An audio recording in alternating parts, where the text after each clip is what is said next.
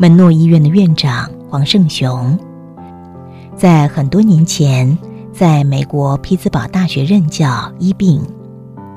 黄胜雄是享誉美国的脑神经外科权威，是白宫的座上客，也曾经是雷根总统随行的指定医生。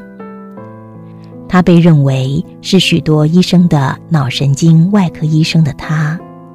一年要服务五千位的病人，动三百六十个手术，他的年薪超过百万美元，住家占地四甲。一九九零年，门诺医院前院长博柔染医师退休回到美国。博医师因为常年吃阿司匹林，有耳鸣跟重听的毛病。虽然如此，他依然无悔的为交通不便。医疗不发达的花莲，奉献了前后将近四十年之久。退休之后，连住家都没有。这种舍己为人的情怀，更叫黄胜雄医师相当的佩服。一九九一年，博院长在洛城接受台美基金会的台湾奉献奖时，他呼吁：“我为台湾奉献了这一生，我盼望台湾人。”尤其是台湾的医生，也能像我一样，为自己的同胞，尤其是弱小无助的、需要人照顾的花莲百姓们服务。很可惜，台湾的医生好像觉得到花莲很远，到美国比较近，没有人要到花莲，倒是很多人跑到美国来。这番话让黄胜雄医师。决定放弃在美国的一切，回到花莲服务。他离开美国的时候，美国政界、医界总共有四百人来送他，州长、议长都来了，当地的人如此的不舍。他告诉他们，在花莲，他有更多的病人在等他，这是上帝托付给他的地方，他要回来。一九九三年十一月，黄胜雄从秦院长的手中接下了院长的棒子。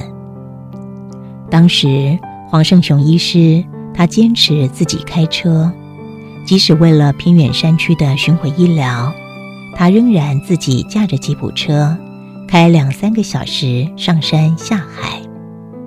门诺董事会体念他的辛劳，好几次想帮他请司机。却老是被拒绝。他说：“门诺还需要社会的支持。如果我可以请司机买好车，我们就不要捐款了。”黄胜雄医师以耐心、爱心对待每一个病人，总是花上三四十分钟的时间看诊一位病人。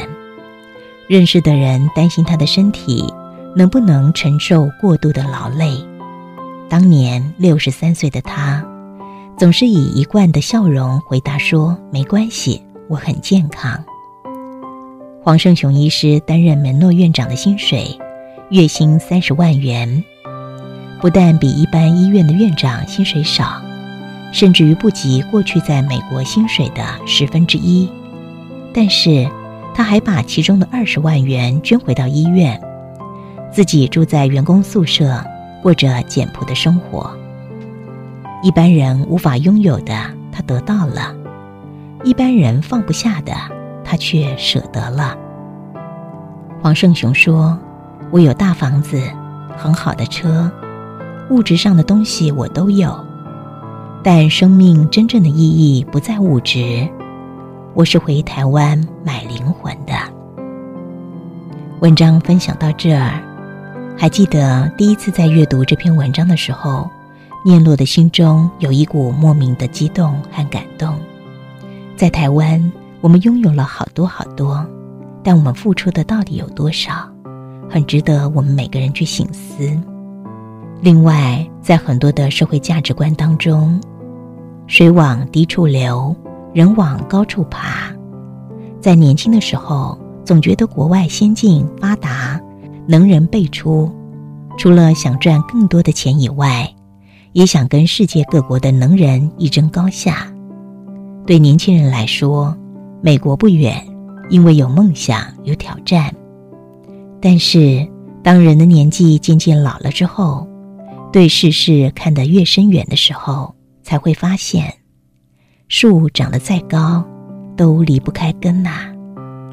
这篇文章给予聂洛非常大的鼓励，扎根在台湾，放眼看世界，这真的是一件很美好的生命过程，也提供给听众朋友做个参考。